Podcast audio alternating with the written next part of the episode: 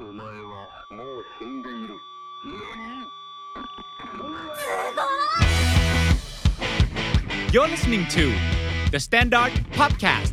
เสียงจาก pop culture ที่เราอยากให้คุณได้ยิน โลกคือการ์ตูน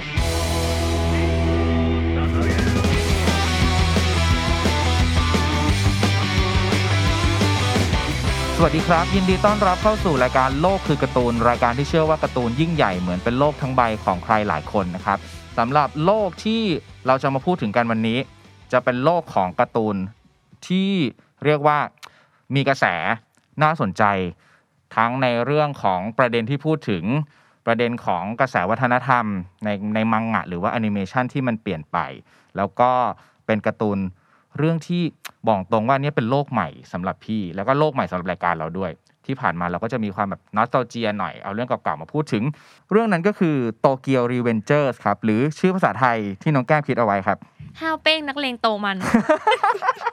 ซึ่งไม่ใช่ชื่อจริงๆนะ เรียกว่าเป็นชื่อเป็นชื่อเล่นที่เราเอาไว้เรียกกันตลกตลกๆสำหรับการ์ตูนเรื่องนี้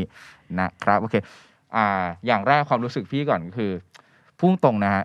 การทำรายการตอนนี้เนี่ยเหมือนถูก เหมือนถูกรูปคมเหมือนถูกแบบเหมือนถูกล้อเลียน เพราะว่าเรื่องนี้เป็นการ์ตูนอะถ้าพุ่งตรงมันคือการ์ตูนแนวนักเลงนั่นแหละ ซึ่งมันเป็นการ์ตูนแนวที่ผมมีความเติบโตมากับเรื่องพวกนี้อยู่ประมาณหนึ่งแต่ผมได้รู้เรื่องนี้ เพราะน้องแก้มเป็นคนแนะนำอะซึ่งมันจะมีอย่างหนึ่งเวลาเราคุยกันน่ะ เราจะพยายามบอกว่าแก้มแนะนำการ์ตูนใหม่ๆให้พี่หน่อย พี่อยากรู้จักว่าโลกในการ์ตูนโลกการ์ตูนทุกวันนี้มันเป็นยังไง แก้มก็เลยแนะนำเรื่องนี้ให้ฟังครับ ทำไมแก้มถึงเลือกการ์ตูนเรื่องนี้ให้พี่ดู ถ้าจะแบบพี่จะบอกว่าอะพี่อยากเข้าสู่การ์ตูนยุคใหม่ทำไมถึงเป็นเรื่องนี้คือเรื่องเนี้ยก็ปฏิเสธไม่ได้เลยว่าตอนนี้มีกระแสมากมาย ทั้งแบบมังงะอนิเมะคือด้อมนี้เป็นด้อมที่กำลังเติบโตมากๆ แล้วก็แก้มได้รับการแนะนำมาจากรุ่นน้องคนนึงเขาไม่ได้บอกนะว่านี่คือการ์ตูนนักเลงเขาแค่บอกว่าเรื่องนี้สนุกมากพี่ นี่ก็ไปอ่านเลย สรุปว่าเริ่มตอนประมาณสี่ทุ่มที่เล่มหนึ่งจบตอนนุ่นตีสองอ่านเล่มสี่ปุ๊บแล้วแบบหยุดไม่ได้อะสรุปวันนั้นอะทั้งวันอ่านไปสิบเล่มงานการไม่ได้ทำแล้ว มีพักนอนแป๊บหนึ่งหลังจากจบเล่มห้าพี่นุ่นได้ยินแล้วนะครับหนูขอโทษขอพี่นุ่น แล้วคือด้วยความที่มันเป็นการ์ตูนนักเลงเรื่องแรกของเราอะเราก็รู้สึกว่า เออการ์ตูนนักเลงก็ไม่ได้ดิบเถื่อนขนาดนั้นเลยนี่หว่า อืมอืม แต่ก่อนคือเคยคิดนะว่าการ์ตูนนักเลงจะต้องแบบเป็นอะไรที่แบบดิบเถื่อนลายเส้นแบบแมนแมนห้าวๆตีกันอะไรเงี้ย แต่ Tokyo Revengers คือ character design ดี มีความกิมมิคของการย้อนเวลาไปมา แล้วก็ทุกตัวละครอะเท่หมดเลย เท่ตั้งแต่เสื้อผ้าหน้าผม สีผมต่างหูรองเท้า ยันชื่อ คือแก้มอะรู้สึกว่า ชื่อตัวละครเรื่องเนี้ย ไม่ธรรมดากันเลย คืออยากรู้ว่าจะมีตัวละครชื่ออะไรต่อไปอีก เฮ้ยคือเขาเท่มากพี่คือเขาจะไม่มีคนที่ชื่อแบบยามาดะทานากะหรืออะไรอย่างนี้เลยอะทำไมชื่อทำไมชื่อคุณยามาดาเขาเป็นยังไงก็มันธรรมดาไง แต่ว่าแบบตัวละครที่นี่นะ ก็คือ โดยเฉพาะสามพี่น้องชิบะ คือชื่อเท่มาก ตื่นตาตื่นใจมาก ความแบบไทจู ยูซึฮะ ฮักไค ไม่เคยเห็นชื่อตัวละครแบบภาษาญี่ปุ่นที่เท่ขนาดนี้มาก่อน เนี่ยคุณผู้ชมเอาอีกแล้วว่าเราคุยกันว่าเราจะคุยกันถึงแค่ฮาโลวีนเลือดอะแล้วผมยังไม่รู้จักสามตัวละครนั้นเลยอะเดี๋ยวพี่ก็จะถึงแล้วค่ะไม่ต้องห่วง เดี๋ยวถ้างั้นเดี๋ยวนี้ก็สปอยอ l เลิร์ไว้ก่อนนะครับว่าเดี๋ยวเรื่องที่เราจะคุยกันเป็นหลักเนี่ย มันจะเป็นเรื่องถึงฮาโลวีนเลือด ถ้าในแอนิเมชันก็จะอยู่ประมาณตอนที่ 24 ถ้าเป็นในมังงะก็จะอยู่ประมาณเล่ม 8 กว่ากว่าๆ นะครับอันนี้สปอยเลยเราจะหยิบเนื้อหาสำคัญมาพูดถึงกันจริงๆ เพราะฉะนั้นถ้าใครยังดูไม่ถึงตอนนั้น แนะนำว่าไปดูก่อนดีกว่าแล้วเดี๋ยวค่อยมาดูกันรู้สึกมันจะสนุกขึ้นแบบเยอะมากๆ อันนี้ทีนี้ในส่วนของความรู้สึกของพี่ต้องบอกว่าการ์ตูนนักเลงอะเป็นส่วนหนึ่งของชีวิตวัยเด็กของเราเลยถึงบอกแต่ตอนแรกว่าเหมือนโดนเหมือนโดนน้องรูปคมเลยว่ะเราต้องเป็นคนแนะนำแบบสิ่งเหล่านี้ให้แบบน้องดีว่าทำไมน้องถึงมาเป็นคน มอบให้เราอะไรอย่างเงี้ย แต่พอดูเรื่องนี้รู้สึกว่าเฮ้ยโหขอบคุณจริง ๆอะเราเห็นเราเห็นความเป็นเราเห็นอย่างแรกคือเราเห็นความเป็นไปได้ใหม่ ๆ ในการ์ตูนยุคใหม่ที่แบบเฮ้ยมันน่าสนใจมากจริง ๆ อย่างแรกก็คือเรื่องลายเส้นแบบที่แก้มบอกก่อนแต่พี่อยากจะรู้สึกแตกต่างจากแก้มนิดนึงคือพี่รู้พี่รู้สึกว่าในมังงะมันยังดิบอยู่ ยังมีความดิบแบบเก่าๆอยู่อะแบบที่พี่เคยอ่านมาอะอีกาคู่คนลุยเลอะคัฟ หรือว่าอะไรต่างๆ ที่เคยดูมา มันมีความใกล้เคียงอยู่เพราะฉะนั้นพี่รู้สึกว่าตอนไปอ่านมังงะเฮ้ยเออมันยังมีกลิ่นอายอยู่แต่ที่น่าสนใจมากๆและชอบมากๆคือแอนิเมชันพี่รู้สึกว่าหน้าตามันถูกออกแบบมาเป็นแอนิเมชันยุคใหม่ โดยสมบูรณ์แบบแต่แก่นเรื่องมันยังเป็นแบบเดิมอะมันคือความแบบอันนี้เข้าใจเอาเองนะมันคือความแบบหน้าหวานหวานๆดูมีความแบบแฟชั่น ตัวละครหลักจะต้องแบบหน้านิ่งๆ ตานิ่งๆ แต่ มันดูอ่อนโยนอะ มันดูมีความหวานหวาน มันมีความแบบน่ารักภาพสวยดีไปหมดเลย แล้วก็รู้สึกว่าเฮ้ยชอบ รู้สึกว่าโอเค เราพร้อมที่จะไปเปิดโลกเข้าสู่แอนิเมชันยุคใหม่ๆ ที่มันเป็นลายเส้นประมาณนี้แล้ว ซึ่งมันเป็นเรื่องที่พี่พยายามจะเข้าไปอยู่เรื่อยๆ แล้วก็เนี่ยจะเอามาพูดคุยกันอยู่ตลอดเวลา แล้วก็ความน่าสนใจที่ชอบมากคือเรารู้สึกว่า พอเราไปดูในใต้คลิป YouTube แบบที่นำที่เอาแอนิเมชันเรื่องนี้มาลงอะ เราจะเห็นแบบผู้หญิงอะแฟนคลับที่เป็นผู้หญิงเข้ามาคอมเมนต์แบบ เยอะมากอะมีตั้งแต่แบบการชมตัวละคร ไปจนถึงการแบบวิเคราะห์เนื้อหาที่มันเกิดขึ้นแบบหนักๆ ซึ่งเรื่องนี้ต้องยอมรับว่า พี่ไม่เคยเห็นสิ่งนี้มาก่อนอะด้วยความที่เราเป็นผู้ชายเราโตมากับแกงผู้ชาย และการ์ตูนที่มันแบบผู้ชายผู้ชายอะกลุ่มเพื่อนที่คุยกันมันก็จะมีแต่แบบผู้ชาย คุยกันว่าเฮ้ยมึงยังไงวะเฮ้ยโอ้โหไอตัวนี้มันอย่างนี้อย่างนี้ เออเราไม่เคยเห็นแบบ เราไม่เคยได้พูดคุยกับผู้หญิงที่อ่านการ์ตูน โดยเฉพาะแนวนักเลงแบบนี้มาก่อนแล้วรู้สึกว่า เฮ้ยดีมากเลยอะการที่เขาเลือกนำเสนอลายเส้นแบบนี้เรื่องแบบนี้มันมันเปิดโลกการ์ตูนของอุตสาหกรรมด้วย แล้วก็เปิดโลกการ์ตูนแบบของพี่ไปด้วยว่า เอ้ย เรากำลังจะมีเพื่อนมากขึ้นแล้วอะเออในฐานะคนทำรายการที่แบบเอาการ์ตูนมาคุยกันมันแบบโคตรน่าดีใจเลยอะอันเนี้ยก็เลยไม่แน่ใจลองถามแก้มให้เป็นตัวแทนของแบบผู้หญิงอะที่ชอบการ์ตูนนักเลงอะ ชอบอะไรในมันบ้างอะไรที่มันน่าสนใจบ้างอะก็สำหรับแก้มนะคะ Tokyo Revengers ไม่ใช่แค่การ์ตูนนักเลง แต่เป็นการ์ตูนแฟชั่นด้วย เรื่องเนี้ยเซอร์ไพรส์มากเพราะว่าเอาตรงๆพี่ไม่ได้เก็บรายละเอียด เพิ่งรู้ตอนที่แก้มแบบส่งสคริปต์มาให้ดูแล้วเฮ้ยพี่มันมีเรื่องนี้อยู่ด้วยเหรอวะอะมาค่ะ เรามาดูเรื่องแฟชั่นในนักเลงกันนะคะ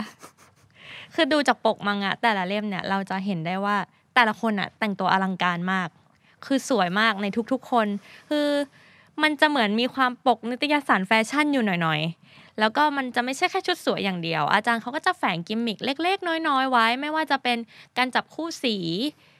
ดีไซน์ของเสื้อผ้าที่มีจริงในประวัติศาสตร์ หรือว่าลายผ้า ก็จะเครื่องแฝประดับงอ่าใช่ แล้วก็เครื่องประดับไม่ว่าจะต่างหูแหวนใด ๆ ก็อันเนี้ยจะมีคนที่มาคอยแกะหน้าปกให้เราได้อ่านกันอยู่เสมออะก็เพิ่งไปเจอมาเหมือนกันค่ะ เป็นคุณอุ๋มอิมที่อยู่ในทวิตเตอร์หรือว่าแอคเคาท์ at n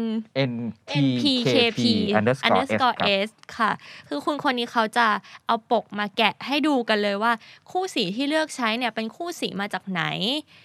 ลายผ้าเป็นลายอะไรมีความหมายอะไร แล้วก็ดอกไม้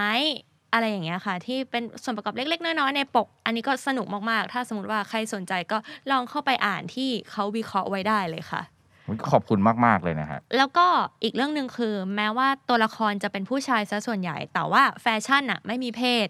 คือในยุคนี้เราจะเห็นได้ว่า ผู้ชายจะเริ่มหันมาใส่กระโปรง หรือว่าทาเล็บกันแล้ว ใครจะใส่อะไรก็ได้ที่อยากใส่อย่างตัวละครในเรื่องนี้ก็เหมือนกัน ซึ่งตรงเนี้ยแก้มว่ามันดีมากๆ มันเข้ากับยุคสมัยอืมในตอนนี้ ในแง่ความเปลี่ยนแปลงอันนี้เราไม่ได้เชี่ยวชาญทั้งหมดนะแต่ว่าเท่าที่เราดูมาทั้งหมดอะเรามีความรู้สึกว่าไอ้สิ่งเหล่าเนี้ยมันน่าจะเกิดขึ้นได้ยากมากในการ์ตูนยุคเก่า ถ้าสมมุติว่ามันอยู่ในแก๊งยุคเก่าอะเราจะนึกภาพมันจะต้องเป็นตัวอย่างแรกคือต้องเป็นตัวตลกตลกๆอะถ้าแบบแต่งตัวแบบเนี้ยเอามาโดนล้อ หรือถ้าเป็นตัวสำคัญจะต้องอยู่ฝั่งร้าย มันจะต้องเป็นตัวที่แบบเออ character มันจะแบบพุ่งพุ่งฉีกฉีกเฉี่ยวเฉี่ยวแต่จะดูน่ากลัว แต่ว่าเนี้ยคือเออเขาอยู่ได้ในทุก ๆ ตัวละครเลยจริง ๆ เป็นความเปลี่ยนแปลงที่น่าสนใจมากครับ แล้วก็อีกอย่างคือต่างหูของแต่ละคนค่ะ คือสมัยก่อนอะเราจะรู้สึกว่าผู้ชายที่เจาะหูอะค่อนข้างแปลก อันนี้อาจจะแบบยาวไปถึงสมัยปู่ย่าตายายนะคะ แต่สมัยนี้คือก็มีคนที่ ใส่ต่างหูกันบ้างแล้ว แต่ว่าเราก็จะเห็นว่าเขาจะใส่เป็นต่างหูเรียบๆ ต่างหูห่วง ต่างหูหมุดทั่วไป แต่ว่าผู้ชายเรื่องเนี้ยใส่ต่างหูไม่เคยธรรมดากันเลย ไม่ว่าจะเป็นแบบไพ่ฮานาฟูดะหรือว่ากระดิ่งกรุ้งกริ้ง หรืออะไรก็ตามที่แบบมีรายละเอียดเยอะๆ คือทุกคนอะอ่าใส่ต่างหูอลังการกว่าแก้มใส่อีกอะคือเนี่ยวันเนี้ยดูเลย ดูเลยค่ะ ว่าใส่ต่างหูหมุดธรรมดามา ซึ่งจริง ๆ แล้วเวลาต่อยตีกันน่ะ มันไม่ควรใส่ตุ้มหูแบบนี้คือระวังแบบจะโดนแบบคว้าต่างหูแล้วหูขาดนะ ซึ่งมันแสดงให้เห็นว่าอาจจะแสดงให้เห็นว่าเขาเก่งกันจริง ๆ ก็ได้อย่างแรก เขาไม่ต้องกังวลเลยหรือเขาอาจจะให้ความสำคัญกับลุคกับภาพลักษณ์กับอัตลักษณ์ของตัวเองอะมากกว่าหรือเท่าๆกับฝีมือการต่อสู้ ก็เป็นได้ เป็นเป็นข้อสังเกตอีกอย่างหนึ่งอะสำหรับเรา พี่กวงพูดถึงตอนต่อสู้ คือนึกออกเลย ในมังงะเขาจะมีความวาดแบบต่างหูมีความแบบเคลื่อนไหวได้อะแบบกรุ้งกริ้งตอนต่อสู้อย่างเงี้ย คือเป็นเอกลักษณ์มากนะไม่ได้ดูฉากต่อสู้เลยดูว่าต่างหูผัดไปทางไหนอ้าวพอพูดแบบนี้อีกให้เสริมให้อีกข้อหนึ่งตีความให้ก็คือ นอกจากเรื่องให้ความสำคัญกับอัตลักษณ์ของตัวเองแล้วอะเขากำลังแสดงเห็นว่าตัวละครทุกตัวให้ความสำคัญกับความแฟร์ในการต่อสู้ ดยการที่ถ้าแก้มบอกว่าแก้มสังเกตเห็นว่าตุ้มหูมันระโยงระยางมันฟรุ้งฟริ้งไปหมดอะแต่ว่ามันไม่มีใครอะไปจิกตุ้มหูกันออกมา เลยนะเว้ยมันคือการต่อสู้มันคือการต่อสู้แบบเดิมที่เราคุ้นเคยกันมา ต่อยคือต่อยถึงแม้จะเห็นว่านั่นคือจุดอ่อน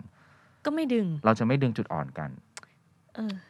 อันนี้เฉียบเป็นไงอะเชี่ยเข้าข้างเต็มที่ ความฝันวัยเด็กอะครับ คุณผู้ชม แต่ว่าที่เราพูดมาทั้งหมดเนี่ยก็มันอาจจะดูเหมือนการโรแมนติไซส์นักเลงหรือเปล่า จริง ๆ จะบอกว่า ใช่ มันก็มีพี่โกวงเอาใหม่เลยเนอะโอเค เราจะมาเริ่มกันใหม่แบบ formal เรา romanticize นักเลงหรือเปล่า จะตอบว่า จริง ๆ ก็ไม่ค่อยอยากทำแบบนั้นสักเท่าไหร่ค่ะ เพราะว่าตอนเนี้ยในญี่ปุ่นเขาค่อนข้างมีกระแสเกี่ยวกับ Tokyo Revengers ว่า ทำไมถึงเอาเรื่องนี้มา romanticize ทำให้คนแบบรู้สึกอยากจะเป็นนักเลงหรือเปล่า คือสำหรับเขาเนี่ยนักเลงมันยังเป็นเรื่องที่ค่อนข้างเทาๆดำๆอยู่ในสังคม ก่อความเดือดร้อนบ้างอะไรบ้างอะไรเงี้ยเขาก็คงแบบไม่อยากจะให้เราพูดถึงในแง่ดีมากนักเท่าไหร่ บางคนถึงกับแบบไปจับนักวาดอืมแขวนทวิตประจานเลยก็มีอืมอืมอืมอ่าซึ่งตรงเนี้ยเราจะบอกว่า เราไม่ได้พูดว่านักเลงดีนะคะอืมแต่เราก็ไม่ได้พูดว่าไม่ดีเหมือนกันอืมอืมอืมเราแค่มาถกกันในเรื่องของวัฒนธรรมต่าง ๆ เรื่องของการ์ตูนในเรื่อง เรื่องของตัวละครในเรื่อง แล้วก็ขอขึ้น disclaimer ไว้ตรงนี้ว่ามันเป็นพฤติกรรมที่ไม่เหมาะสมไม่ควรลอกเลียนแบบค่ะ โอเค อันนั้นคือเรื่องเนี้ยแก้มเอาตอนที่แก้มเอามาบอกเอามาบอกให้ผมฟังอะอันนี้ก็สารภาพเลยว่าเฮ้ยเออ เราอาจจะลืมมอง เรื่องนี้ไปเหมือนกัน อย่างที่บอกเราโตมากับการ์ตูนนักเลงอะในสมัยนั้นเรายังไม่รู้จักคำว่า romanticize เรายอมรับเลย เราก็จะคิดว่าเฮ้ยมันคือความเท่ ความมิตรภาพมันคือความอะไรต่างๆเฮ้ยมันเท่จริงแต่ในขณะเดียวกันนะ พอได้ยินคำว่า romanticize รู้จักมันมากขึ้น เราก็พยายามเอามาจับกับไอ้ความฝันความรักในวัยเด็กกับการ์ตูนนักเลงของเรารู้สึกว่าโอเค ใครมองว่า romanticizeไม่ผิด มันมีความพยายามที่จะทำแบบนั้นอยู่จริง แต่ในความรู้สึกของเราในความรู้สึกของผมผมล้วนๆนะฮะ เพราะฉะนั้นใครไม่เห็นด้วยก็แลกเปลี่ยนกันได้เต็มที่ แต่ในความรู้สึกของเราอะนอกจากการ romanticize อะมันคือการทำให้เราเข้าใจความรู้สึกของเด็กจริง ๆ เรารู้สึกว่าทุกๆการ์ตูนที่เราอ่าน มาจนถึง Tokyo Revengers อะเขากำลังใช้ความเท่หรือถ้าเราบอกว่า romanticize ได้ แต่มันกำลัง romanticize เพื่อบอกให้รู้ว่าเด็กๆกำลังเจออะไรอยู่ทำไมเด็กๆถึงต้องออกมาทำพฤติกรรมต่างๆ เหล่านี้ ซึ่งเรารู้สึกว่านักเขียนการ์ตูนญี่ปุ่น นักเขียนการ์ตูนแนวนี้ทั้งหมดนะฮะเขาพยายามทำสิ่งเนี้ยมาตั้งแต่แรกเลยอะ่ะเพราะว่าเขารู้ว่าเด็กๆกำลังเจออะไรอยู่ การเป็นเด็กมันเจ็บปวด และการเป็นเด็กอะ่ะ มันได้มันไม่ได้มีแค่แบบการผจญภัยออกไปเดินตามความฝันนะมันมีเด็กๆที่ถูกผู้ใหญ่ ถูกสังคม กีดกันเขาออกมา จากวงที่เขาควรจะได้อยู่อะถ้าเราไปดู background ดีๆ ของหลายๆ ตัวละครน่ะ ก็จะอันนี้ขออนุญาตมันอาจจะดู PC ไปหน่อย แต่ว่ามันก็คืออะครอบครัวอาจจะไม่ได้สมบูรณ์แบบ โดนพ่อทำร้าย แม่อาจจะต้องแบบไปหาเงินด้วยการทำอาชีพต่างๆ เขาก็จะเป็นคนรวยมากๆ ที่พ่อแม่ไม่เคยดูแลเลย เป็นคนที่ยากจนมากๆ จนแบบไม่สามารถทำอะไรได้เลยก็ได้ในชีวิต เขาไม่เคยได้รับพื้นที่ยืนในที่ที่เขาหรือว่าเพื่อนๆคนอื่น ๆ ในสังคมได้อยู่อะแล้วมันบังเอิญว่ามันมีแค่พื้นที่เดียวจริง ๆอะที่เขายืนอยู่ได้อย่างมีคุณค่าในชีวิตน่ะคืออยู่ในแก๊งอยู่กับเพื่อน ซึ่งพอเขาได้เจอสิ่งนั้นแล้วอะได้เจอจุดที่เขาแบบ ได้รับการยอมรับอะพื้นที่ที่เขายืนอยู่ได้อย่างเต็มขา เขาจะรักและห่วงแหนมันมาก ๆอะเขาจะห่วงแหนมันมากๆ เขาจะรักเพื่อนเขามาก ๆ จนเขาไม่สนใจหรอกว่าความรักเพื่อนของเขามันจะส่งผลกระทบอะไรกับใครบ้าง เพราะว่าสำหรับเขาแล้วอะก็ไม่เห็นเคยมีใครให้ความสนใจกูนี่หว่า พอมันเกิดคำถามแบบเนี้ยมันอ้าว ก็ถ้าเราไม่เคยถูกสนใจ แต่ในขณะที่เพื่อนเราถูกให้ความสนใจกับเราอะ แล้วเราควรจะให้ความสนใจกับอะไรล่ะคำตอบของเขาอะในวันนั้นน่ะ มันก็คือเพื่อนไง เพราะฉะนั้นใครมาแตะต้องเพื่อนของเขาแม้แต่นิดเดียว เขาจะยอมไม่ได้เด็ดขาด จะต้องไปละลานคนก็ทำได้หรือแม้กระทั่งการขี่รถมอเตอร์ไซค์ซิ่ง ซึ่งแน่นอนพฤติกรรมเป็นพฤติกรรมกวนเมืองร้อยเปอร์เซ็นแต่มันคงเป็นแค่สิ่งเดียวมั้งที่มันอนุญาตให้เขาได้มีอิสระมากที่สุดอะเพราะว่าคนอย่างพวกเขาคงยากที่จะไป เตะฟุตบอล เข้าโรงเรียนทำอาหาร เข้าโรงเรียนนินจา เข้าโรงเรียนเวทมนต์หรือว่าอะไรก็ตามอะที่ที่มันจะได้ใช้ชีวิตวัยเด็กอีกแบบหนึ่งอะเราว่ามันถ้าจะบอกว่ามัน romanticize มัน romanticize แต่มันก็เจ็บปวดเหมือนกันนะรู้สึกว่าไอ้พวกความแล้วพอถ้ามองในแง่เนี้ยความเท่ความมิตรภาพความ romanticize อะมันทำให้เราเข้าใจคนพวกนี้แบบจริง ๆ เหมือนเขาเอาความเท่มาฉาบเคลือบแก่นของมันอะที่แบบมันเจ็บปวดแบบมาก ๆเลย อันนี้ในในความรู้สึกของเราซึ่งยอมรับว่าเป็นความรู้สึกที่มีไบแอสในการเข้าข้างการ์ตูนประเภทนี้อยู่ เพราะว่าอย่างที่บอกเราเติบโตมากับมันจริง ๆ และเราได้แรงบันดาลใจกับมันจริงๆอะอย่างเช่นถ้าไปดูในตอน EP ศูนย์น่ะแรงบันดาลใจสำคัญอย่างหนึ่งของของผมอะมันคือ GTO ซึ่ง GTO มันเติบมันมันพัฒนามาจากคู่คนลุยเลอะ ที่เป็นการ์ตูนนักเลงแบบนักเลงนักเลงเลย แต่ว่าไอ้นักเลงนักเลงอันนั้นอะมันก็ได้ พัดก่อให้เกิดพัฒนาการของอนิสุกะที่มาเป็นอาจารย์ และความเป็นอาจารย์ของอนิสุกะที่รู้จักความเจ็บปวดของเด็กอะมันก็มาเป็นแรงบันดาลใจให้เรารู้สึกว่าเฮ้ยในอนาคตถ้ามีโอกาสเราก็อยากเป็นโอนิสุกะอีกสักคนหนึ่งเราอยากดูแลน้องๆ เราอยากดูแลเด็ก ๆ อะไรแบบเนี้ยฮะนี่คือในความรู้สึกของเราล้วนๆเลย ซึ่งในโตเกียวเรเวนเจอร์ที่เรากำลังจะพูดกันต่อต่อไปเนี่ยมันก็เรารู้สึกว่ามันมันมีแก่นหลักใจความสำคัญของอันเนี้ยอยู่เยอะ ตรงเนี้ยก็เลยตอบคำถามว่าทาเคมิจิ ทำสิ่งพวกเนี้ยไปเพื่ออะไร คือถ้าเป็นแก้มอะได้รับโชคชะตา ได้รับพลังการย้อนเวลาเพื่อกลับไปช่วย แล้วต้องไปพัวพันกับแก๊งนักเลงอะแก้มร้องไห้กลับบ้านแล้ว ไม่เอาแล้ว หนูไม่อยากเป็นนักเลง หนูอยากมีความสุข คือทาเคมิจิเนี่ย ตอนแรกคือเขาไม่ได้เกี่ยวข้องอะไรกับแก๊งนักเลงเลย คือ ตอนเป็นเด็กอาจจะมี ข้องแวะนิดหน่อย แต่พอโตไปแล้วก็ลาออกจากวงการอย่างที่ตอนแรก ๆ เขาบอกว่าเขาไม่ได้ต่อยตีมาหลายปีแล้ว จุดมุ่งหมายของเขาคือการที่ได้ช่วยฮินะที่เป็นอืมคนรักเก่าของเขาอย่างเดียวเลย แต่ว่าพอต้องเข้าไปพัวพันในเรื่องต่างๆ เกี่ยวกับนักเลงก็ทำให้เขามีเป้าหมายอีกเป้าหมายหนึ่งคือการปกป้องเพื่อน ปกป้องคนที่ยอมรับเขาอืมแต่คนที่จะปกป้องได้อะ ก็ต้องแข็งแกร่ง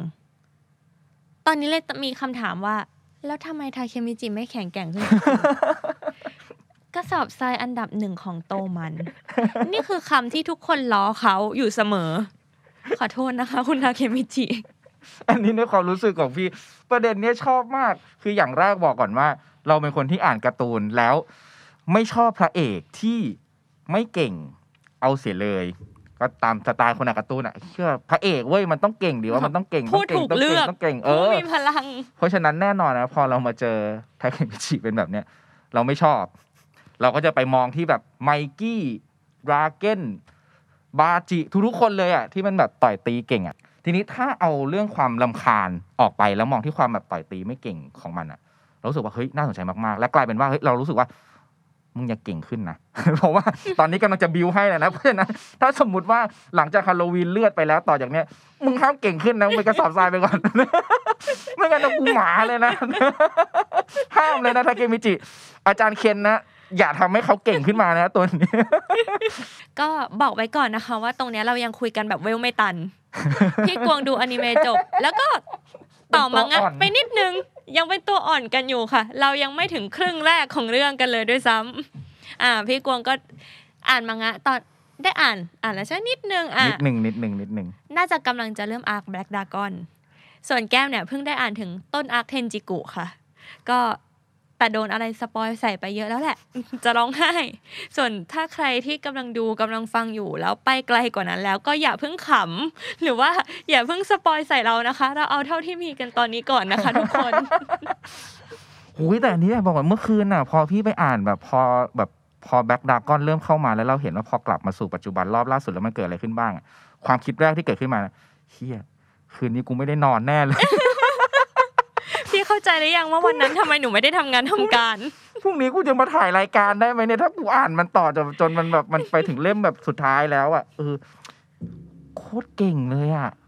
โคตรดีอะบอกอีกเรื่องหนึ่งก็คือ ตอนแรกไม่ซื้อไอเดียการย้อนเวลาเลย ไม่ชอบ ไม่ใช่ไม่ชอบสิไม่เข้าใจว่ามันจะมาใส่ได้ยังไงโอ้โหแต่พอผ่านไปแบบสามอาร์คหลักๆอะทุก ๆ ครั้งที่กลับมาโหมันสร้างซีนใหม่ในตัวละครเดิมในซิทูเอชันเดิมได้แบบ โคตรเก่งเลยอะเนี่ยเดี๋ยวกลับไปอ่านต่อ แล้วผมก็จะแบบกลายเป็นตัวอ่อนที่แข็งแรงขึ้นแล้วนะทุกคน ถ้าสมมติว่าหลังจากเนี้ยถ้าเคมิจิแข็งแกร่งขึ้นอย่าเพิ่งบอกพี่กวงนะคะโอเคอะทีนี้กลับมาที่เรื่องทาเคมิจิก็คือเรารู้สึกว่าไอ้การที่เขาทำให้ทาเคมิจิมันไม่เก่งเลยอะมันกำลัง present ว่าการ์ตูนเรื่องโตเกียวรีเวนเจอร์สให้ความสำคัญกับ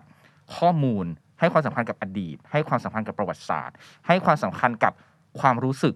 มากกว่าความสามารถในการต่อสู้ ซึ่งมันน่าสนใจมากๆ ถ้าเราไปดูในหลาย ๆ เหตุการณ์ของทาเคมิจิ ถ้าแบบหลัก ๆ มันก็คืออะตอนที่ราเกนกับไมกี้ทะเลาะกัน ซึ่งถ้าเขาสู้กันจบไปแล้วอะปัจจุบันหรืออนาคตมันก็จะเป็นในแบบที่ที่มันเกิดขึ้นใช่ไหมแต่สิ่งที่ทาเคมิจิทำมันคือไปห้ามอะ เฮ้ยอย่าทะเลาะกันแล้วก็พูดความรู้สึกออกมาประโยคในตอนนั้นมันคือบอกว่าเฮ้ยถ้าพวกนายทะเลาะกันเคยคิดถึงคนที่ติดตามพวกนายบ้างไหม ประโยคเท่านี้แหละมันคือการหยุดไม่ให้สองคนนั้นนะทะเลาะกัน หรือแม้กระทั่งตอนฮาโลวีนเลือดทาเคมิจิมันก็ไปห้ามอะด้วยการบอกว่า เฮ้ย ถ้าพวกถ้าพวกนายยังสู้กันอยู่อะ แล้วสิ่งที่บาจิทำไปอะ มันก็สูญเปล่าหมดเลยสิ มันก็เลยทำให้ไมกี้อะคิดขึ้นมาได้ว่า อ๋อ จุดประสงค์ในการตั้งแก๊งของเราคืออะไร ซึ่งไอจุดประสงค์ของการตั้งแก๊งของแต่ละคนน่ะก็เป็นเรื่องที่ถูกตั้งคำถามมาตลอดทั้งเรื่องเลยอะว่าเฮ้ยเราอยากเป็นแก๊งแบบไหน เราอยากเป็นแก๊งแบบไหน เราอยากจะรักษามันไว้ได้อย่างไร ซึ่งตลอดทางอะอาจจะด้วยความเป็นเด็กด้วยความที่สังคมมันกดดันมากเหลือเกินมันถูกบีบคั้นมากเหลือเกินอะเป้าหมายของการตั้งแก๊งแต่ละคนมันก็ค่อยๆ เปลี่ยนแปลงไปเรื่อยๆ มีทาเคมิจิเนี่ยแหละ ที่มาคอยบอกว่าเฮ้ยพวกมึงอย่าลืมนะว่าพวกมึงทำสิ่งนี้ขึ้นมา เพื่ออะไรผ่านการพูด เพราะเราเลยรู้สึกว่าไมกี้มันเก่งมากอะมันเตะเก่งแบบสุด ๆ เลยอะแต่สิ่งที่สำคัญที่สุดอะไม่ใช่ว่ามันจะเตะตอนไหนหรือว่าเตะใครเว้ยแต่มันคือคนที่จะมาบอกไมกี้ว่ามึงอย่าเตะอะรู้สึกว่าเนี่ยแหละมันคือการพรีเซนต์ว่าวิธีการแก้ปัญหา มันไม่ได้อยู่ที่การใช้กำลัง มันอยู่ที่การไม่ใช้กำลังต่างหากที่ทาเคมิจิที่ความไม่เก่งของมันอะทำได้เพราะฉะนั้น มึงอย่าเก่งนะ มึงอย่านะกูพูดไปเยอะมากเลยนะทาเคมิจิเออประมาณนี้ในประเด็นของทาเคมิจิที่พี่รู้สึกฮะส่วนตัวแก้มอะแก้มรู้สึกว่า เพราะว่าทุกคนอะแข่งแข่งกล้าวแข่งแกร่งเกินไปทาเคมิจิเลยมีบทบาทสำคัญในเรื่องนี้ อืมถ้าไม่มีเขาอะทุกคนจะแบบต่อยตีน้องเลือดเลย แต่ว่าทาเคมิจิเนี่ย ต่อยตีไม่เก่งเป็นตัวงอกง่อยที่โดนต่อยจนบวมช้ำแต่ว่า เขาจะต้องโผล่ขึ้นมาพูดอะไรบางอย่างที่มันอินสป r ริงอยู่เสมออะอืมแล้วมันก็จะทำให้ทุกคนแบบ จริงด้วยว่ะคือถ้าถ้าชีวิตเราอะจะมีเพื่อนสักคนอะก็อยากจะมีเพื่อนแบบนี้มเพื่อนที่คอยบอกว่าแบบ คือที่ทำอยู่ตรงเนี้ย มันส่งผลอย่างนี้นะมันผิดนะคือเขาแบบไม่ใช่อาจจะไม่ใช่คนที่ต่อยตีปกป้องคนอื่นเก่ง แต่เขาปกป้องคนอื่นด้วยแบบ การหยุดคิด อืม อืมตั้งคำถาม เป็นคนที่แบบทำให้เรากลับมาคิดถึงสิ่งที่เรากำลังจะกระทำหรือกำลังตัดสินใจลงไปสำคัญมากนะ ใช่คือการการต่อสู้การเป็นนักเลงเนี่ยอืมคือถ้าทุกคนในแก๊งอะร้อนเป็นไฟอืมมันก็ต้องมีสักคนหนึ่งอะที่เป็นน้ำชโลมใจให้เย็นลงแล้วคิดถึงเหตุผลกันมากขึ้น อืมอย่างเช่นที่เมื่อคืนตอนที่ผมแบบบอกว่า เอ้ย เดี๋ยวเราจะอ่านการ์ตูนต่อดีกว่า แล้วแก้มก็บอกว่าพี่เดี๋ยวไม่ได้นอน ตอนนี้นับบททาเคมิจิค่ะ เราก็เลย เออ ก็ได้วะอะไรเงี้ยอะอีกเสริมแก้มอีกเรื่องหนึ่งเรื่องของความอ่อนโยนความแข็งกร้าวอะถ้าอ่าอันนี้มันจะแสดงผ่านตอนตอนที่ฮินะพูดกับทาเคมิจิด้วยนะ ว่าเฮ้ยฉันชอบเธอที่เป็นแบบนี้นะ ฉันชอบเธอวันนี้ มันคือตอนที่ตัวตัวในอนาคตมันย้อนกลับมา มันคือ มีความเข้าอกเข้าใจ มีความอ่อนโยนและมีความเป็นผู้ใหญ่อะซึ่งมันกำลังจะบอกอีกอย่างหนึ่งก็คือ ไมกี้ดราเก้นแก๊งโตเกียวมันจิไคทั้งหมดอะที่ดูนิ่งๆ ดูแข็งแกร่ง ดูกล้าโลกอะไอคนพวกเนี้ยมันยังเป็นเด็กหมดเลยนะ อย่าลืมนะว่ามันคือเด็กอายุสิบห้าสิบหกสิบสี่สิบห้าสิบหกเท่านั้นเอง แต่มันแค่เป็นเด็กสิบสี่สิบห้าสิบหกที่พยายามดิ้นรนที่จะเป็นผู้ใหญ่หรือถูกบังคับให้เป็นผู้ใหญ่ จากการตัดสินใจของมันอะจากการตั้งแก๊งจากการตัดสินใจปกป้องเพื่อน มันก็เลยจะมีประโยคหนึ่งที่ไมกี้พูด แล้วแม่งแบบเจ็บมากจริงทุกตัวละครแหละมันก็พูดว่า อยากเป็นเด็กจังเลยทั้งที่มึงเป็นเด็กอยู่เว้ยลืมอะไรไปหรือเปล่า มึงเป็นเด็กอยู่ทำไมมึงถึงยังอยากเป็นเด็กอะก็เพราะว่าความรู้สึกมันถูกบีบคั้นจนมันดูกลายเป็นผู้ใหญ่ไปหมดแล้ว ทุกคนเลยอะก็รู้สึกว่า เจ็บปวด ความเป็นเด็กมันเจ็บปวดจริง ๆ แต่ก็นั่นแหละฮะวิธีการแก้ปัญหามันก็จะแบบมากมายตัวเกลเลนดิเวนเจอร์ก็แบบเหมือนฉายภาพให้เห็น tools ต่างๆ ในการแก้ปัญหา ทั้งดีไม่ดีทั้งทั้งควรทำตาม ทั้งควรตั้งข้อสงสัยมากมายเต็มไปหมดเลย น่าสนใจมากๆครับพอพูดถึงเรื่องตัวละครอายุสิบสี่สิบห้าเนาะอืมจริง ๆ แก้มแอบมีข้อสงสัยแบบตลกตลกๆนิดนึงว่าไม่เรียนหนังสือกันเหรอวะสิบสี่สิบห้าไม่เรียนหนังสือเลยเหรอเขาเรียน บาจิก็พยายามเรียนอยู่ไม่เห็นเหรอ สอบตกซ้ำชั้นตั้งหลายครั้งก็พยายามเรียนอยู่เขาเรียนอยู่โอเคอย่างน้อยอะเรามีหลักฐานแล้วว่าบาจิไปเรียนแล้วคนอื่นไม่เรียนเลยเหรอคะไม่เรียนเลยไม่ไม่มีดาเกนลไม่เรียนอะเหรอคะแล้วก็เดินเข้าโรงเรียนคนนั้นคนนี้ได้เต็มไปหมดเลยอะเออ แล้วก็แบบแต่งตัวผิดระเบียบอะไรกันแบบ สงสัยอะอะโรแมนติไซด์อีกแล้วไหมเนี่ยกู อ่า เอาเป็นว่าแต่สิ่งที่พี่พยายามทำความเข้าใจเขา แล้วพี่รู้สึกว่าพี่เข้าใจเขา มันกลับไปที่เรื่องเดิมฮะเรื่องเรื่องของ เรื่องของพื้นที่ที่อยู่ของเขาอะพอเป็นแบบเนี้ยมันอาจจะกำลังหมายถึงว่า ก็โรงเรียนมันไม่ใช่พื้นที่ของเขาอะในขณะที่เราไม่เห็นว่าเขาเรียนน่ะ และเราได้เห็นหรือเปล่าล่ะว่าโรงเรียนทำอะไรกับเขาบ้างเฮ้ยโรงเรียนมองเห็นเขาอะในฐานะของการเป็นนักเรียนอยู่หรือเปล่า ระหว่างการที่เขาไม่ยอมเรียนกับโรงเรียนไม่มอบโอกาสชีวิตในรั้วโรงเรียน ที่ดีอะให้กับเขาอะ มันเป็นแบบไหนมากกว่ากัน ให้ทำยังไงอะในเมื่อ อันเนี้ยแล้วมันไม่ใช่แค่โตเกียวรีเวนเจอร์แต่ว่ามันเป็นทุก ๆ เรื่องที่นำเสนอขึ้นมา ผ่านการ์ตูนแนวเนี้ยเราจะเห็นว่าในโรงเรียนมันเต็มไปด้วยการแบบกลั่นแกล้งกันบูลลี่กัน มันเต็มไปด้วยการปิดโอกาสทางการศึกษา มันเต็มไปด้วยอาจารย์หรือผู้ใหญ่ที่ที่ไม่ได้มองเห็นคนพวกนี้เป็นนักเรียนอะ ขอยกตัวอย่างอย่างหนึ่งที่ชอบมากๆ คือ GTO อย่างเงี้ยโอนิสกะมันเคยเป็นเด็กเกเรที่ถูกมองว่าเกเรมาก่อน เป็นเด็กที่ถูกเรียกว่าขยะมาทั้งชีวิตอะมันก็เลยต้องไปรวมอยู่กับกลุ่มเพื่อนของตัวเอง มีริวจิที่รักมากๆ เป็นโอนิบาคุ มีแก๊งแห่งโชนันที่มันแบบนั่นแหละคือพื้นที่ของเขา เพราะว่าเขาไม่สามารถได้สิ่งนี้ได้จากในโรงเรียน และเขารู้ว่าการถูกเรียกว่าขยะมันเจ็บปวดขนาดไหน พอเขามาเป็นอาจารย์ใน GTO เขาก็เลยจะโกรธมากๆ เวลาที่แบบได้ยินใครก็ตามเรียกนักเรียนของเขาว่าขยะโอนิสกะจริงแม่งยอมได้เกือบแทบจะทุกอย่างอะมันไม่อยากสู้กับแบบระบบโรงเรียนหรือว่าอะไรก็ตามมันยอมได้ทุกอย่างแต่มึงอย่ามาเรียกนักเรียนกูว่าขยะนะ เพราะว่าคำเนี้ยมันแทบจะผลักให้เด็กคนหนึ่งอะ หายไปจากระบบการศึกษาได้เลยอะ เพราะฉะนั้นถ้าถามว่าทำไมเขาถึงไม่เรียน พี่ก็จะตั้งคำถามกลับไปนิดนึงว่าแล้วโรงเรียนมันเป็นยังไง เออมันอาจจะเป็นเหตุผลอ๋อกลับมาคำเดิมอะจะบอกว่าโรแมนติไซด์ก็ได้แต่เรารู้สึกว่าเรามากกว่าโรแมนติไซด์คือเรารู้สึกว่า เราอยากที่จะเข้าใจเขาให้มากกว่านี้ และณตอนนี้เราเข้าใจเขาได้แบบนี้อะเออ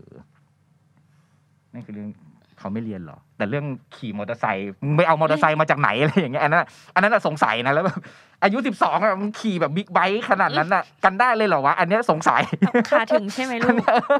อันเนี้ยสงสัยแต่ละคันมันดูแบบไม่ใช่ถูกๆนะถึงแม้ว่าโอเค จะมีเรื่องของการสืบทอดกันมา ไปเอาอ่าไปเอารถเก่าๆมาแล้วก็แบบเอามาโมใหม่ ให้มันเป็นรถที่มันขับได้ขึ้นมาอะไรอย่างเงี้ยก็ก็เป็นอีกเรื่องหนึ่งเออนี่เคยแอบคิดนะคะว่า ถ้าโตมันเกิดขึ้นในประเทศไทยเนี่ยมันจะเป็นยังไงสำหรับแก้มเลยแก้มคิดว่าคิซากิอะไม่ได้เป็นนักเลงนะ เป็นเด็กคณิตศาสตร์โอลิมปิก ตอนเนี้ยแม่ขับรถเบนซ์รับส่งอยู่แถวแถวๆนู่น สยาม เรียนพิเศษเรียนพิเศษ คณิตศาสตร์ ไม่ได้มาเป็นตัวร้ายแห่งโตมันหรือว่าอะไรอย่างงี้นะไม่มี ตัวท็อปอันดับหนึ่งหัวหน้าหน่วยอะไรไม่ได้เป็นอ่าเป็นเด็กโอลิมปิกคณิตศาสตร์ค่ะไมกี้อะไมกี้ไมกี้อืมเป็นช่างดีไหมคะ เป็นอู่ช่างไม้ดินแดงอะไรอย่างเงี้ยช่วยพี่ซ่อมมอเตอร์ไซค์อยู่ เปิดเปิดร้านโมมอเตอร์ไซค์อะไรอย่างนี้แล้วแบบอ้าวถ้าแบบว่าเขาได้รับโอกาสนี้อะเขาก็อาจจะเป็นแบบช่างที่แบบยิ่งใหญ่มากๆก็ได้ เราก็จะเห็นแบบสติกเกอร์สติกเกอร์ ช่างไม้แห่งโตเกียวอะไรอย่างเงี้ยอ่าไม้โตเกียว แล้วทุกคนก็ต้องแบบมีคันนี้ เพราะว่าเขามีฝีมือเขาได้รับการยอมรับจริง ๆ แต่ก็อย่างที่บอกฮะว่าหลาย ๆ อย่างมันก็ไม่ได้ทำให้เขา ได้รับโอกาสนั้นน่ะ และมันมีประโยคหนึ่งที่ อันนี้แบบเอาแบบตรงๆเลยนะ เมื่อคืนกลับไปอ่านแล้วแบบ โห เกือบร้องไห้อะ คือประโยคที่ดราเก้นบอกกับไมกี้ไม่ใช่บอกกับไมกี้ประโยคที่ดราเก้นบอกกับทาเคมิจิ ตอนที่ทาเคมิจิกลับมาหาในปัจจุบัน บอกว่าทำไมฉันถึงมองไม่เห็นนะกางเขนยักษ์ที่อยู่บนหลังของไมกี้ตอนอายุสิบห้าปี ประโยคนั้นน่ะ พี่แบบอ่านแล้วแบบโหแม่งแบบตัวสั่นเลยอะเพราะว่าเรารู้สึกว่ามันไม่ใช่ประโยคที่ไมกี้บอกกับแค่ทาเคมิจิอะมันคือประโยคที่ไมกี้อะบอกคนอ่านอะว่าเรามองเห็นกางเขนยักษ์บนหลังอะของคนรอบตัวเรากันบ้างหรือเปล่า มันกลับไปที่ประโยคเดิมเลยคือ อันนั้นอะความสามารถในการต่อสู้อะไม่เกี่ยวแล้วนะ มันคือเอมพัตตีอะ มันคือการมองเห็นน่ะ ถ้าดราเก้นที่อยู่ใกล้ชิดกับไมกี้มากๆอะยังมองไม่เห็นน่ะ มันไม่มีใครช่วยไมกี้ได้นะทาเคมิจิในวันนั้นมันไม่ได้อยู่ตรงนี้อะแล้วมันก็เลยส่งผลให้ไมกี้มันถล่ำลึกไปในทุก ๆ ครั้งที่ที่ flashback กลับมาที่ปัจจุบันน่ะ ไม่ว่าทาเคมิจิมันจะพยายามเปลี่ยนแปลงอย่างไรก็ตามอะไมกี้มันเป็นตัวละครที่สุดท้ายมันจะหายไปอยู่เสมอจะกลายเป็นตัวละครลึกลับอะเพราะ มันไม่เคยมีใครมาช่วยแบกกางเขนบนหลังของมันเลยอะเราก็รู้สึกว่าใช่ โดยเฉพาะในทุกๆวันนี้อะที่ทุกอย่างมันแบบโอ้มันหนักมากเลยนะ เราไม่ได้เจอหน้ากันเลย พี่เจอกับแก้มน้อยมากใช่ไหมคุยกันก็คุยแหละเรื่องการ์ตูนเอามาถ่ายรายการ เจอกันในประชุม conference พี่ได้เจอแบบเพื่อนๆแบบน้อยมากอะเราก็ยิ่งไม่มีโอกาสมองแบบมองเห็นกางเขนบนหลังที่มันอาจจะหมายถึงความกดดัน มันอาจจะหมายถึงความเครียด มันอาจจะหมายถึงความเปลี่ยนแปลง มันอาจจะหมายถึงภาระที่คนบางคนแบกเอาไว้อะแล้วเขาก็แบกแบบสิ่งนั้นเอาไว้ตลอดโดยที่แบบ ไม่เคยมีใครไปช่วยเขาแบกอะหรือประโยชน์ไอ้กางเขียนอันนั้นนะมันคือเนี่ยการ์ตูนนักเลงอะมันให้สิ่งนี้กับเรา และสำคัญที่สุดคือรู้สึกว่า มันให้กับผู้ใหญ่อะหรือแม้กระทั่งเด็ก ๆ ก็ตามที่กำลังอ่านการ์ตูนเรื่องนี้อยู่อะว่าเฮ้ยช่วยกันมองนะ ช่วยกันมองกางเขนอันใหญ่ ๆ ที่มันอยู่บนหลังของใครสักคนหนึ่งนะอย่างน้อยถามก็ได้อะว่าเฮ้ยมันเป็นยังไงวะ หนักหรือเปล่า มีอะไรให้ช่วยไหม มันอาจจะทำให้สุดท้ายแล้วพอเราอ่านไปแล้วอะเราอ่านในสถานะอาจจะเป็นเด็กก็ได้ เป็นผู้ใหญ่ก็ได้ แต่เราสิ่งที่พี่ได้คือพี่รู้สึกว่า เออต่อไปเนี้ยเราจะมองหากางเขนอันนั้นอะให้มากขึ้น โดยเฉพาะถ้าเป็นกับเด็กๆอะ ผู้ใหญ่มันใจร้ายอะในเรื่องเนี้ยในเรื่องเนี้ยในการ์ตูนนักเลงหลาย ๆ อย่าง ผู้ใหญ่มันใจร้ายกับเด็กมากๆอะอย่างน้อยอะอ่านการ์ตูนนักเลง romanticize มันอะแล้วเราจะ romanticize มันเพื่อให้เราเป็นผู้ใหญ่ที่ไม่ใจร้ายแบบแบบนั้นอีกแล้วอะในอนาคตมันอาจจะไม่ต้องมีการ์ตูนต่อยตีแล้วก็ได้ มันอาจจะมีแต่การ์ตูนที่แบบ ไปเลยอะเรื่องไหนก็ได้พูดเรื่องไหนก็ได้โดยที่แบบ ไม่ต้องเอาความเท่มา romanticize เพื่อบอกว่าเด็กๆมันเป็นยังไง ถ้าทุกคนมันเข้าใจอะว่าเด็กเจออะไรอยู่ สำหรับเราเป็นเด็กมันเจ็บปวดจริง ๆ ก็โหมันมาถึงจุดนี้ได้ยังไง เออ แต่ว่าอันเนี้ยเป็นเป็นเรื่องหนึ่งที่ผมรู้สึกดีใจมากๆ ขอบคุณแก้มมาก ๆ ที่ที่ยกเรื่องเนี้ยมาให้ดู มันคือการที่ทำให้กลับไปอยู่ในความฝันวัยเด็ก แล้วก็ทำให้เราได้เข้าสู่โลกใหม่ของโลกการ์ตูนในยุคใหม่อีกแบบหนึ่งและทำให้เรานึกถึงหลาย ๆ เรื่องที่เราลืมไปจริง ๆอะโดยเฉพาะความเป็นเด็กอะ ความเจ็บปวดของเด็กสิ่งที่เราเคยเจอมาสิ่งที่เราอยากที่จะทำต่อจากนี้อะสำหรับเราเรายืนยันว่าเราดูเบียวมากๆกับเรื่องการ์ตูนอะเราเลยตั้งรายการโลกคือการ์ตูนขึ้นมาแต่สำหรับการ์ตูนมันมีพลังแบบนั้นจริงๆอะเราดูเรื่องนี้จบเราอยากเป็นคนที่ดีขึ้นขึ้นมาทันทีเลย เดี๋ยวจบรายการไปหรือว่าหลังจากเนี้ยพี่ก็จะมองกางเขนบนหลังของแก้มอะมากขึ้นเพราะว่ายอมรับว่าทุกวันนี้เราคุยกันแต่เรื่องการ์ตูนจริงๆฮะว่าเราไม่เคยกินข้าวด้วยกันเลย แม้แต่ครั้งเดียวเลยอย่างเงี้ย เราคุยกันแต่เรื่องงานล้วนๆเลยโอเคมันคุยกันตลกแหละเพราะมันคุยเรื่องการ์ตูนแต่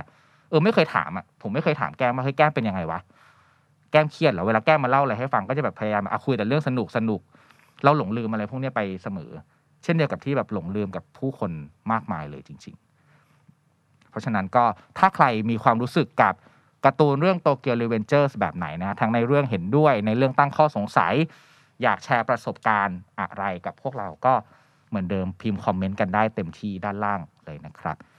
รายการโลกคือการ์ตูนวันนี้แก้มแก้มจะไม่พูดเลยในตอนท้ายจริงๆเหรอมันมีแต่เสียงพี่ทั้งนั้นเลยนะ ไม่เป็นไรวันนี้หนูให้พี่แบกโอ๊ยแบกกางเขนยักษ์กันนั้นแหละนะเมื่อกี้เราเพิ่งบอกกันว่าเราจะช่วยกันแบบแบกกางเขนอยู่โอเคอะเอาไปแบ่งนะ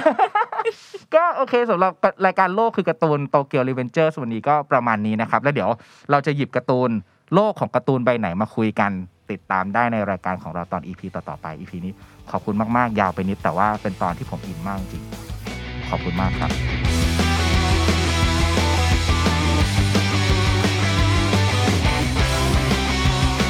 The Standard Podcast, the voice that shapes and shifts the culture.